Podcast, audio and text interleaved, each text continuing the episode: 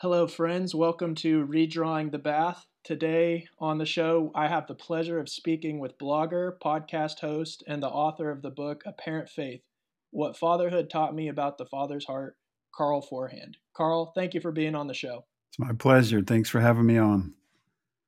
So, I want to start by talking a little bit about your spiritual upbringing, where you've been, what you studied, what what you've done up to this point in your life. Yeah, I began my life. I began my life.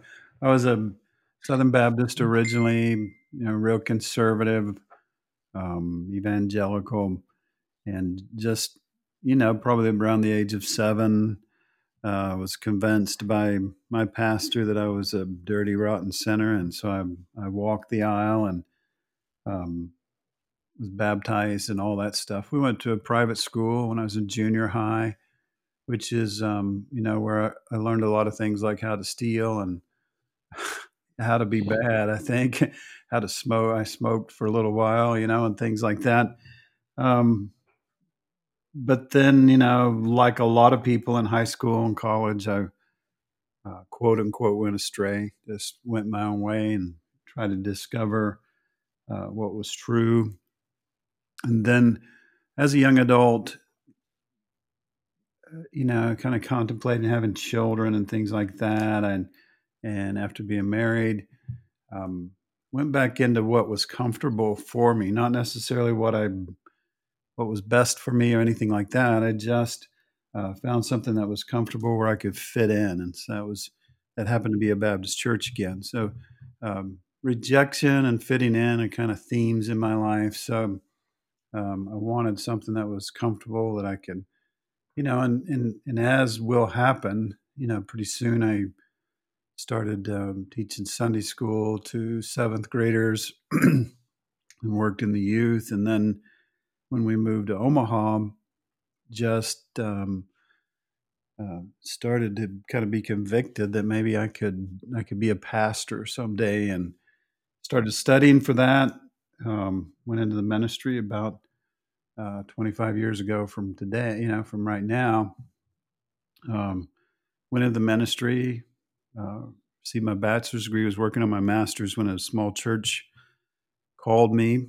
and we uh, took a cut and pay, a big cut and pay, and went to a small town. Had culture shock, but hmm. um, real quickly learned, you know, it was the fitting in thing.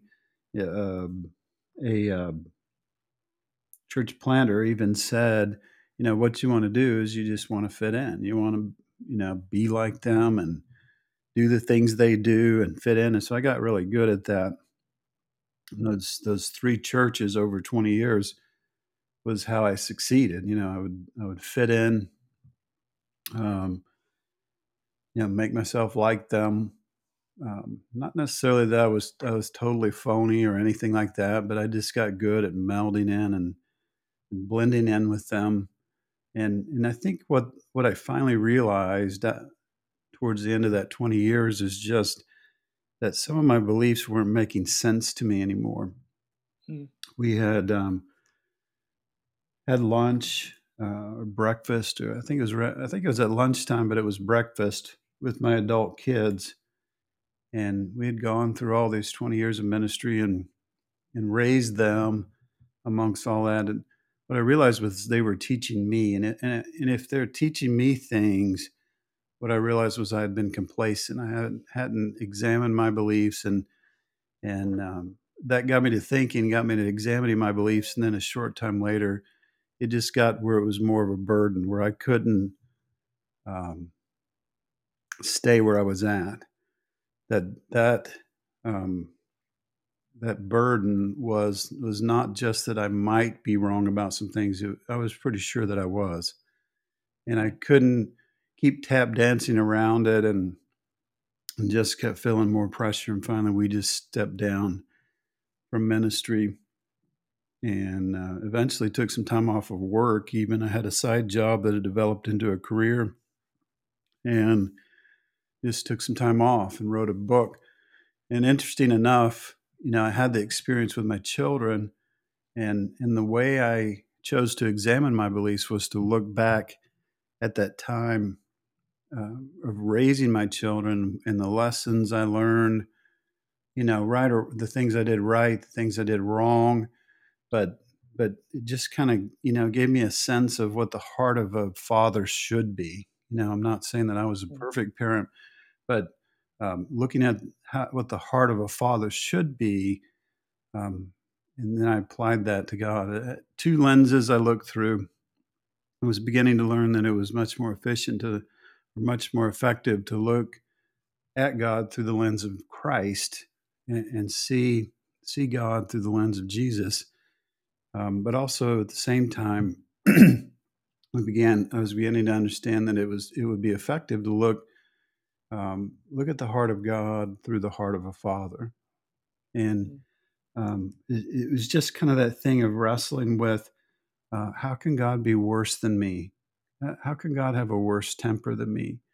Um, which one of my children could I torment forever for not believing in me or not obeying me or whatever? Um, mm-hmm. And so I wrestled around with those ideas and eventually wrote the book that you mentioned, um, just because writing for me helps me um, determine what I think. So you know, that's been a few years ago. And so we're, we're kind of um, growing with that. You know, we went through that, I guess you'd call it a deconstruction. Mm-hmm. Went through that time of, of really examining our beliefs, really deeply looking at what we believed and kind of tearing some things down. But now I, I suppose we're in the process of reconstruction, of rebuilding, re, refinishing, or whatever it is. Um, and and that's kind of where we're at. Yeah, no, that that makes perfect sense. It um, so you were in three different churches. Were they all in a small town conservative context? Yeah, the the my college was in Omaha called it's Grace University. So okay. I've heard that it's a it's a Mennonite type school, but it was a Bible based school. So that kind of led to my first church was an independent Bible church, and they they were very conservative, conservative fundamentalist. And then my next two churches uh, were Southern Baptist, you know, kind of going back to my roots. There was a church planter there that you know that knew about me and kind of pursued me, um, and we we kind of helped. Re- all of them were small town uh, the first two were in towns of 250 people, uh, but we would still draw 80, 80, 90 people when we were at our at our best. Um, you know, and and then the, the third one was a replant. It was what they call a legacy church, where they were trying to, you know, instead of killing the church off totally, they just kind of replanted it, you know, yeah. with some new modern stuff, and and it worked pretty well until it didn't. That's always how it goes. Is it works perfect until there's just at some point it seems like you can't do it anymore. Right. It's kind of just pushing a dead horse or a car that's out of gas. Right. Uh, so I mean, obviously the the deconstruction process happened, and you're you're seeing all these things, and it sounds like a lot of that bled into the book that you wrote. And you said that you kind of stepped out of ministry, but it seems like the the story that I hear from from people that are in circles that you and I both run in is that these people find themselves in in pastorate positions and then they kind of start going through these faith crises and these deconstructions and mm-hmm. reconstructions and it seems like the churches that they're in don't really like it. And and so I I was wondering if you could speak to that what your experience was within the churches you were known in and, and you were helping to facilitate what their response was to some of the theology you were you were processing through and rethinking and, and re-understanding. Yeah I, I didn't get any direct um, confrontation i guess about that but I, I do know indirectly we had kind of started some yoga and meditation. I say we you know i always include laura and sometimes she's she does that with me and sometimes not. But um you know we didn't get any direct um, pushback from that. But but you know, I think of one one lady that that later on expressed some. You know, I had I had uh, put a quote on the internet one time from uh, I don't know, let's just say it was, you know, a Buddhist quote or something, you know, and and later I would I heard from her real negatively about that. At the time, though, she didn't confront us real directly. Mm. You know, it's just that she's pulling away from us and kind of negative towards us and not participating. And she eventually she was uh, kind of a worship leader and she left. Um, you know, kind of suddenly. So we didn't get direct pushback, but we did. Then we would hear hear things from people, and, and we're just a little frustrated with people being really anti-gay and things mm. like that. And um, my, um, you know, some leaders in our denomination were uh, we had become vegan. They would make fun of us publicly, you know, for doing that. I, I think they thought it was uh, just fun, but you know, kind of that that stuff kind of piles up on you, and you're like, if if I'm gonna I'm gonna do something as serious as reconstruct my faith, um, that environment does doesn't work for me, and I, yeah. I, think a lot of times that's what we find out about churches. Uh, it's it's a lot of times very hard to heal um, within certain communities. Uh, it's also you know, sometimes we just, you know, people don't have a lot of patience if you ask a lot of questions. Uh, and they certainly don't want, you know, I think one time I was wrestling with the, the issue of should I bake the cake or not? I don't know if you remember that discussion.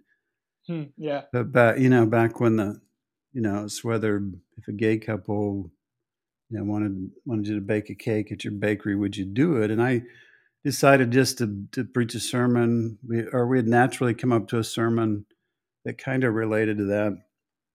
And I decided just to wrestle with it in front of the congregation, you know, and, and kind of go back and forth on it and show the debate that happens.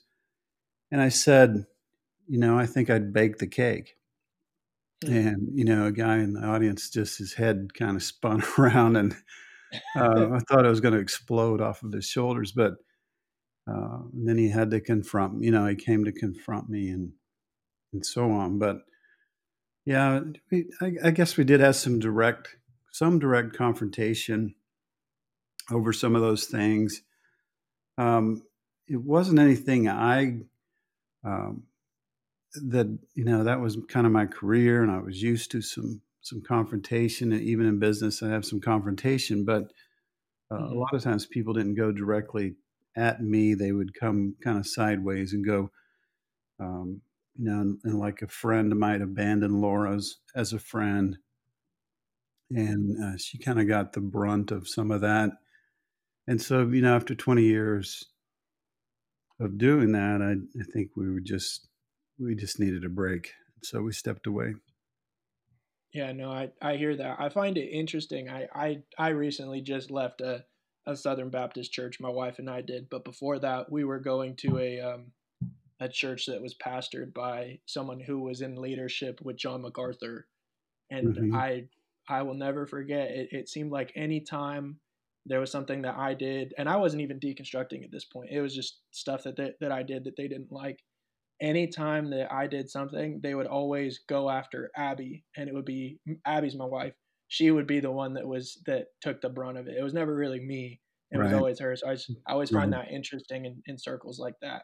Yeah. That the the quote unquote weaker vessel is always the one that's uh that's preyed upon for a punitive rebuke. Yeah, it's and the way Laura describes it is a lot of times I would stand up to someone publicly, you know, um, mm. and then then you've got that person's wife kind of going indirectly. And, you know, a lot of times they just do it with their silence. You know, all of a sudden mm-hmm. they're not talking to you anymore or uh, whatever. You know, and when you're when you're in ministry, you're you're lonely, you know, yeah. and you're you're isolated and you can't really talk to anybody. When you find somebody you can kind of sort of talk to, you know, and then it's taken away from you without explanation. That's it's hard. Hmm. Yeah, no, isolation is it's it's a beast, and it's mm-hmm. it's something that I wish the the church wasn't set up to to put the people in leadership into positions where they feel isolated because I it's too too common these days for for people in the pulpit to feel isolated and lonely and depressed. Uh, yeah. Anyways, on on that on that light note, um, mm-hmm. you you had mentioned that you had started meditation at, at at a certain point in your ministry, and I was wondering because from from my growing up, it was always the the meditation model that was always presented to me was the I don't know if you're familiar, but Richard Foster's celebration of discipline, kind of a, a Christian meditation where uh, to to his defense, he puts out a really good model of what Christian meditation should look like, but he really does pit Buddhist meditation and uh, Eastern meditation in general against uh, a model of Christian meditation in the sense that he says that uh, Eastern meditation is the emptying of self, and Christian meditation is the emptying of self to the point of uh, of being filled with the Holy Spirit. And so I'd be interested to hear what you have to say, both to that and also just your experience with meditation in general. Yeah, one of the things that happened probably a year and a half ago that helped me a lot. And and I do, you know, if you, you talk about meditation, I do have the monkey mind. You know, I there's a thousand things. I used to not be able to sleep. Hmm. You know, at, at night I would stay up really late, uh, drag myself out of bed, uh, and eventually I used used just a meditation app, and basically all it was was body scanning, and it would just help me uh, relax. You know, just clear the yeah. thoughts out. And so I, I, think that was the big thing for me in the beginning. I did yoga for for the physicality of it, for the stretching and so on, um, and not anywhere consistently. Um, for people that are worried about yoga being a religion or something. I never found it to be that or be, to be mm-hmm. challenging. It was just it was physically and creating space in your body.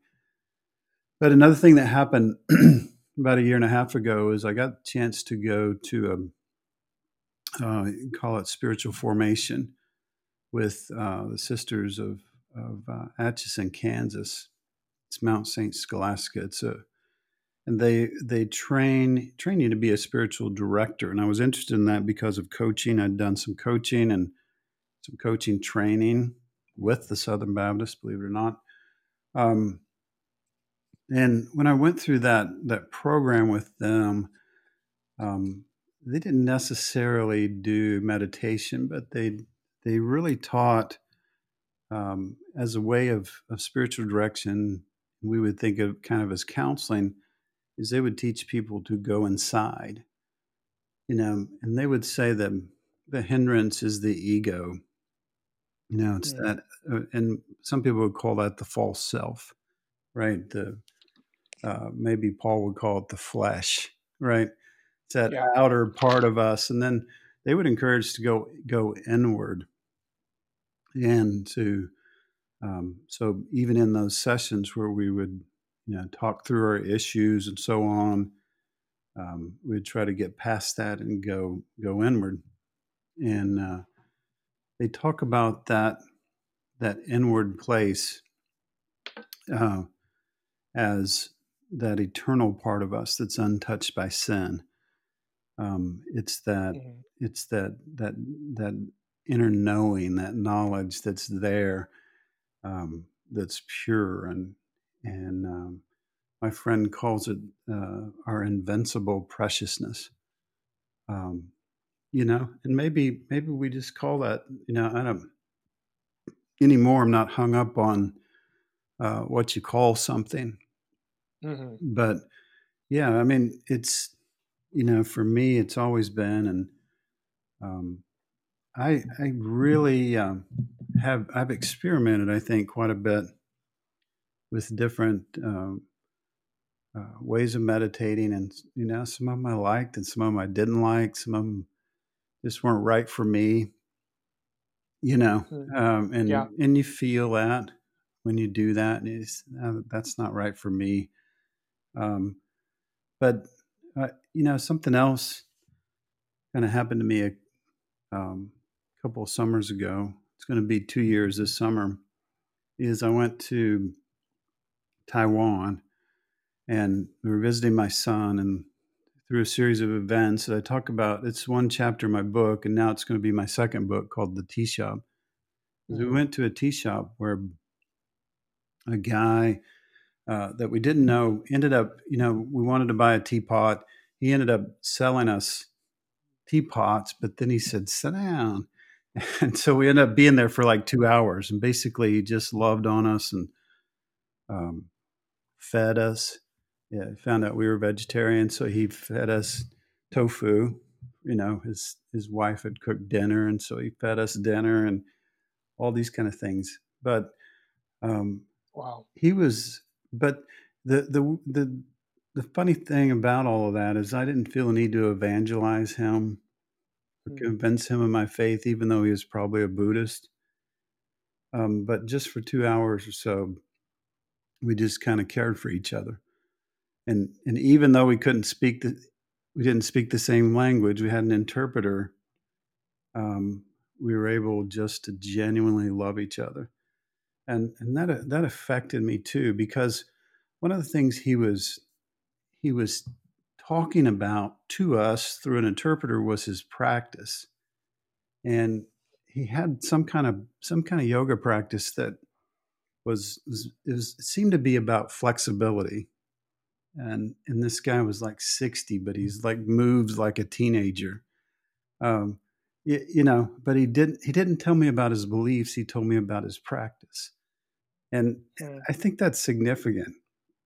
And i've written about that a couple times and really that's the only way i know what i think is by writing. Um but i think i think practices are important you know? Yeah. um but I, I you know just even between laura and i though we've realized uh, our practices don't have to be exactly the same.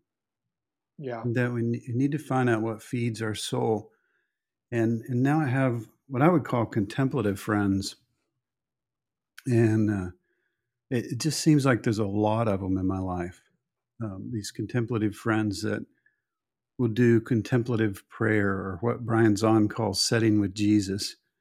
Hmm. Um, and they, uh, um, I just feel really blessed to have have those kind of friends in my life where uh, they don't try to solve my problems, don't give me spiritual answers, but they they talk about their practice.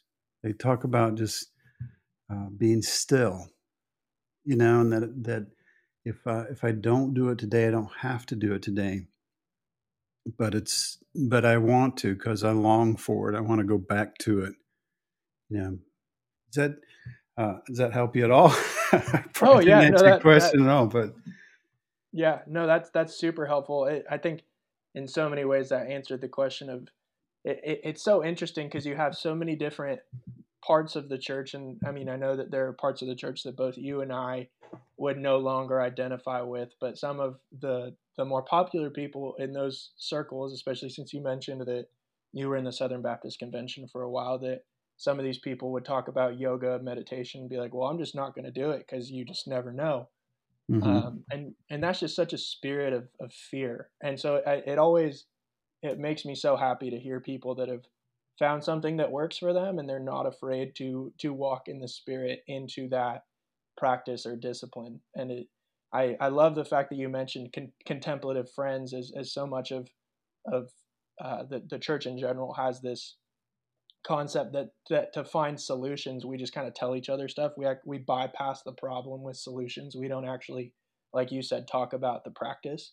Yeah. Um, so i think that's very profound and and, and super helpful. It so the the meditation, I mean, how how has it impacted you over the course of this time? I mean, you mentioned that you had some insomnia, but I mean, I can't imagine that that some of the things that you and, and Laura went through were were the easiest, either just physical stress or emotional stress, but also spiritual stress. It sounds like how is it how is it excuse me impacted your experience as a as a Christ follower uh, during during this time?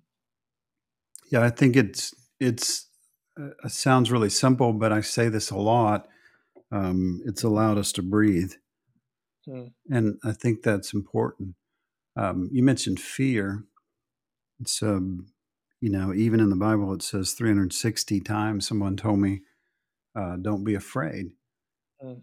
yet yet that's a primary motivation for a lot of Christians is you know this is what I'm afraid of and I want to avoid that and and I can say you know in all my exploration and all my trying to find um, what I believe about God um, the the slippery slope wasn't really there you know?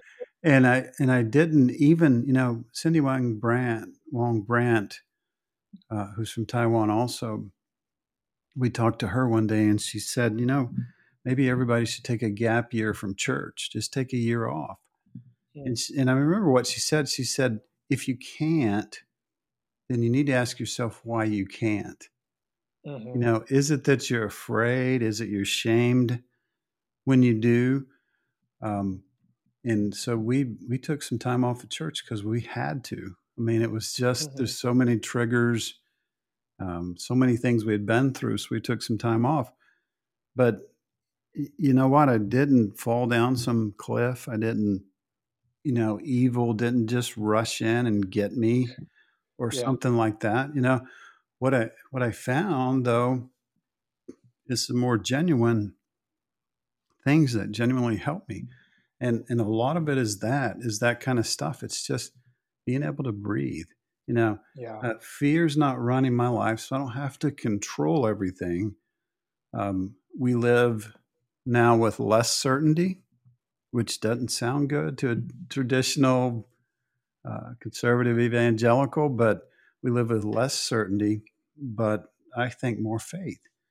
Um, and paradox and mystery and a lot of those things have we just have room for them and i think i think in the you know in a modern evangelical world um, sarah Bessey said um, sometimes that the church just doesn't have room for our pain. Hmm, um, yeah. we don't have time you know there's no there's no time for it. There's no time to ask questions. We're just kind of on this machine of we call it evangelizing people right? And sometimes it's more like a multi-level marketing group than a, than an organism or a family, like they say it is. Yeah, you know, and and we're all afraid, and we're afraid someone's going to come over the wall and take over the church, or you know, or we're just going to slip into sin and and things like that. Um, but I've found that not to be true. You know that yeah. Um, if if I can take it, if I can take some time, um, you know, just like in meditation, how those those thoughts can uh, you get rid of those all those monkey thoughts and just breathe um, and maybe just listen. Now, uh, contemplative prayer is literally that it's listening. It's just sitting still and getting rid of the other thoughts so that I can listen to what uh, the divine's trying to say to me and um, we found it very uh, nourishing. You know, and like I said, it's different for me than than it is for my wife. But uh, I, I don't know how familiar you are with uh, Brian Zahnd's prayer school. Yeah, I'm I'm pretty familiar. I've I've I've wanted to go for the last year or so, but it just it's never worked out the way yeah. I've wanted it to. Yeah, he he incorporates a lot of liturgy into that prayer school. And it's mm. very effective. He teaches it all over the world, literally. Yeah. Um, he's just almost constantly teaching that that prayer school, and it works for a lot of people. And he'll tell them at the end of it, he'll say, "Do this, you know, like like like I taught you. Do it for uh, several months or a couple of months." And then he says, "Then you you need to incorporate the things that work for you."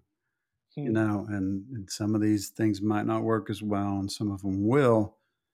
But um, you know, it's for us. Yeah. For me, it's it's stillness. You know, be still and know that I'm God. Hmm. Um, that's that's just the key for me. Yeah.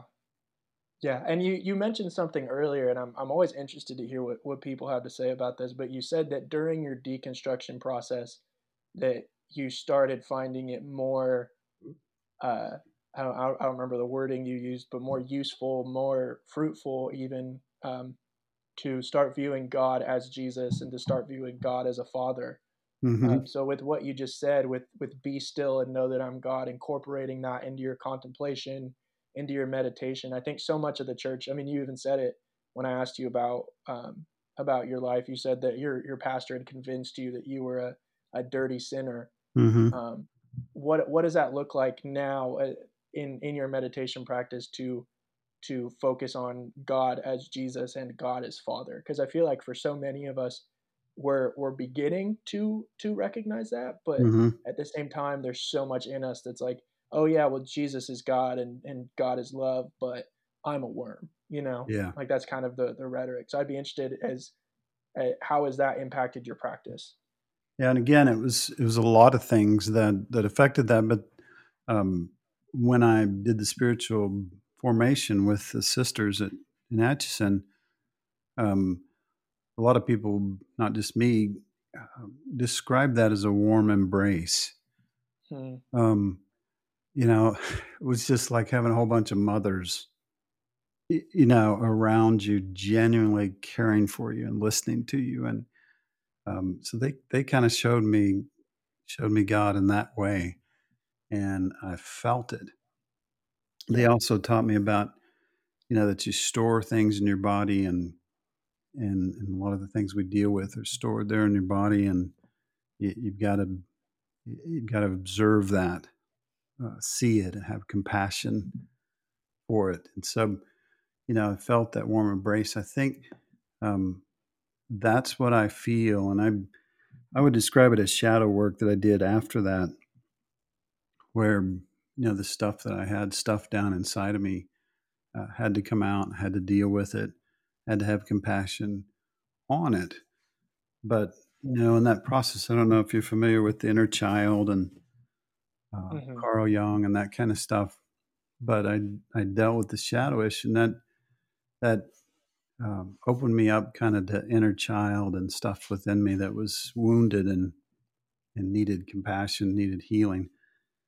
Um, so you know, all of that stuff just kind of works together.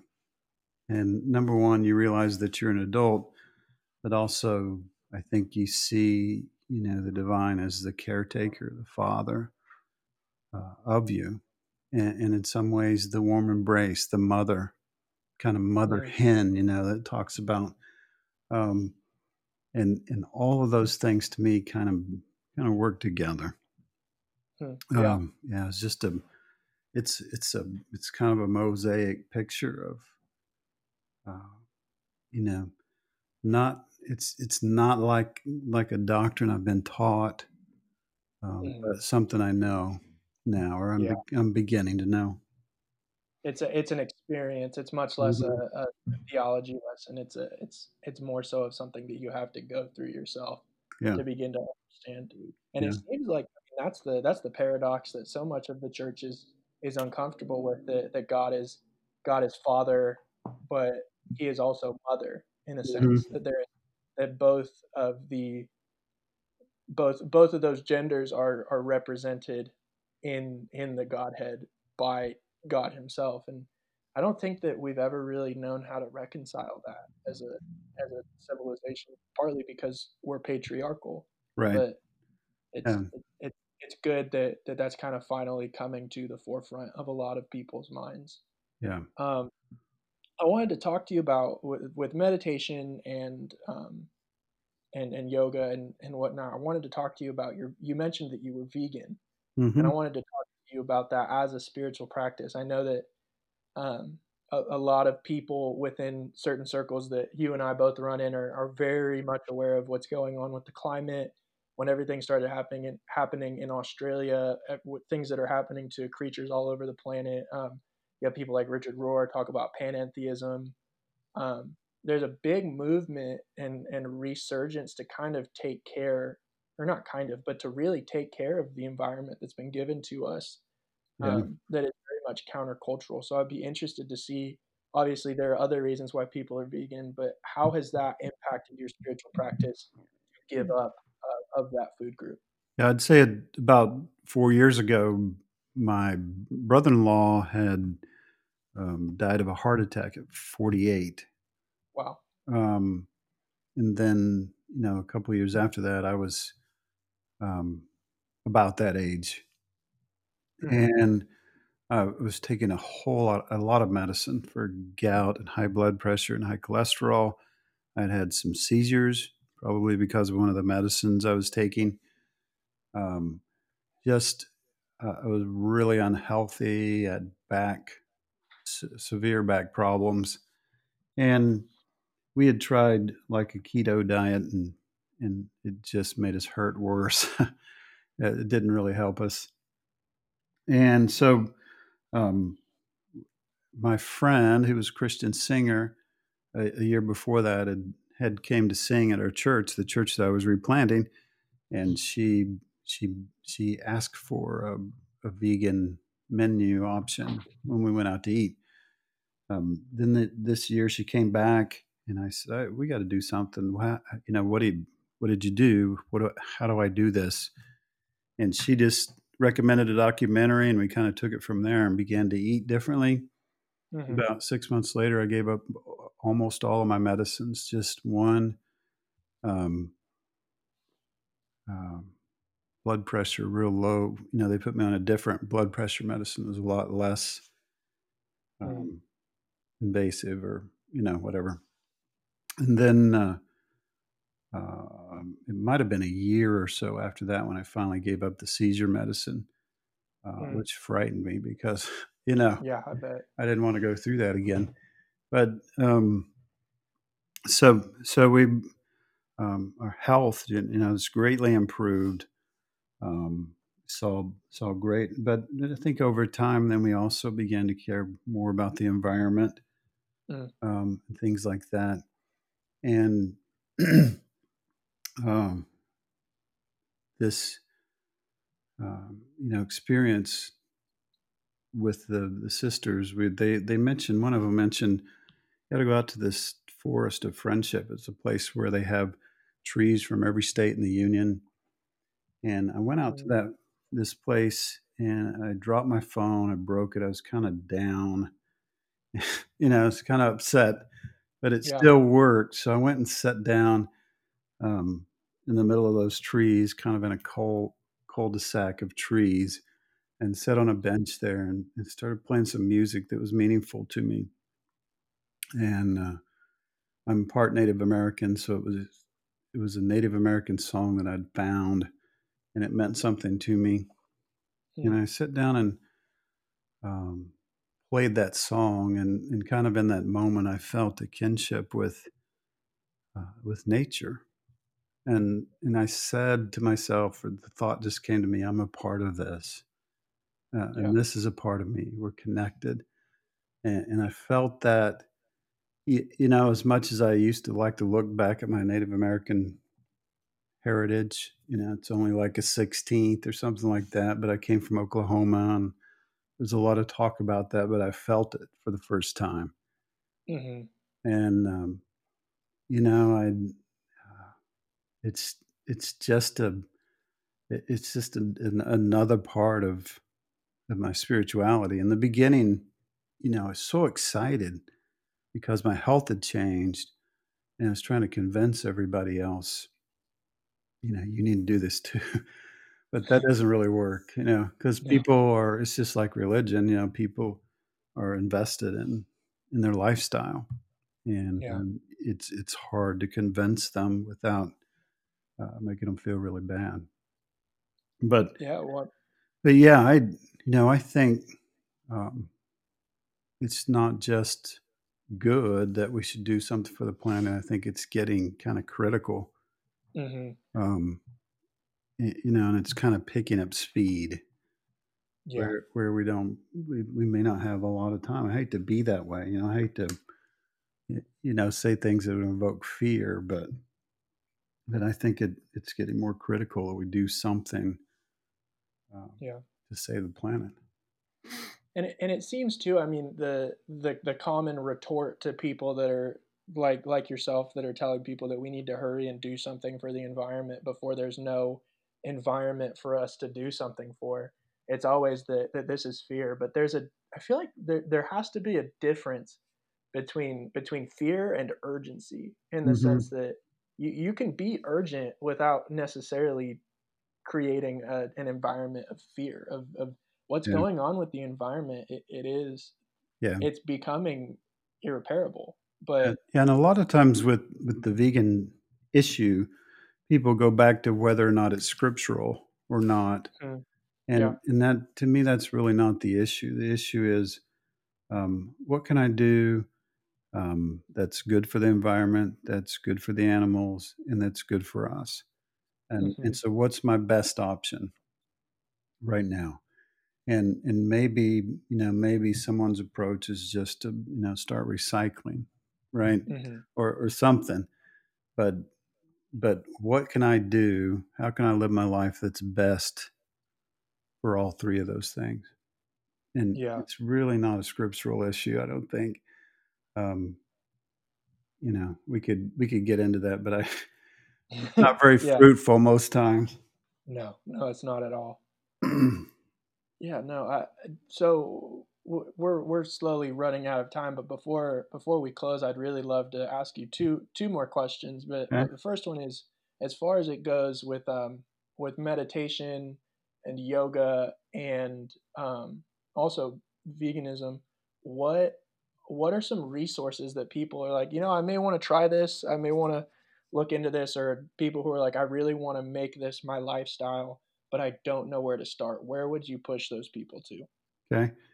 Um, with with the plant based lifestyle, there's there's a few places like uh, Forks Over Knives, um, Eating You Alive. Um, those are two kind of kind of website places that to start, and then you'll you'll find there's a um, nutritionfacts.org is a is a guy that's devoted his life to to um, real research, and he runs a nonprofit and um, does the best research. So those three places for that. Um, we also have we have a Facebook page called Four Eyed Plant Eater. Um, Hmm. Out there, there's about 600 people on it, I think. Um, but that would be the best. Um, you know, with with meditation yoga, I don't, um, I don't, I don't really want to, you know, tunnel someone into Yeah. a place. Um, we do, we have a Facebook group called the Desert Sanctuary, and we created it because when people start to wrestle with their faith, faith, they sometimes feel like they're wandering out into the desert. hmm So we kind of have a we, we have a nice. Um, that's my website. It's Desert Dash Sanctuary. Um, hmm but then the Facebook group also. We just we try to create kind of safe places where people can talk about that kind of stuff without getting ridiculed. Um, and we kick people off pretty fast if they're they're being abusive. So Mhm. um, I'd say start there. But but but just like you talked about, and just like we talked about, don't be afraid, right? Um, just just explore and, and trust that you're going to find the thing that's that's effective for you. Um, with with yoga, we like yoga with Adriene. She's a lady from Austin that has millions of followers, and she keeps it simple and light, you know, um, and we like that. So Yeah. No, that's a. Th- those are some good places to point. Um, and I definitely echo for anyone listening about the the Facebook group and the website. There are some really good and helpful conversations going on for those of you that are experiencing the the isolation that often come with uh, that often comes with with faith crisis and deconstruction and reconstruction. So yeah, I highly recommend uh, looking at both that Facebook page and the site. Um, other than that, I mean, where we we mentioned the website, we mentioned the Facebook page. Where else can people find you? yeah. Just um, the main main place is the Desert Sanctuary, um, Desert Sanctuary, Desert Dash Sanctuary.com, and that has my podcasts, uh, blogs, um, and and then the, the Facebook group that, that kind of mirrors that. It's just Mhm. called the Desert Sanctuary. Um, but all those things, and then um, if you're there, you'll see some of my friends and and their stuff that they have out online that's really good too, like messy messy spirituality and some things like Yeah. that. Yeah. so um, yeah, but but just don't be afraid, right? Yeah. get out there and explore and and see what you yeah see for yourself. Yeah, that's that's a great great note to end on. Don't be afraid and see for yourself. Well, Carl, thank you so much for You for bet. being with me today and, and talking about just your story and and and the practices that that have impacted you. I know that it's helped me and blessed me, and I I hope that it blesses others through this conversation. Um, that's good. Thank you. Thank for thanks for having me on. Absolutely. All right. Talk to you later. See you later, man.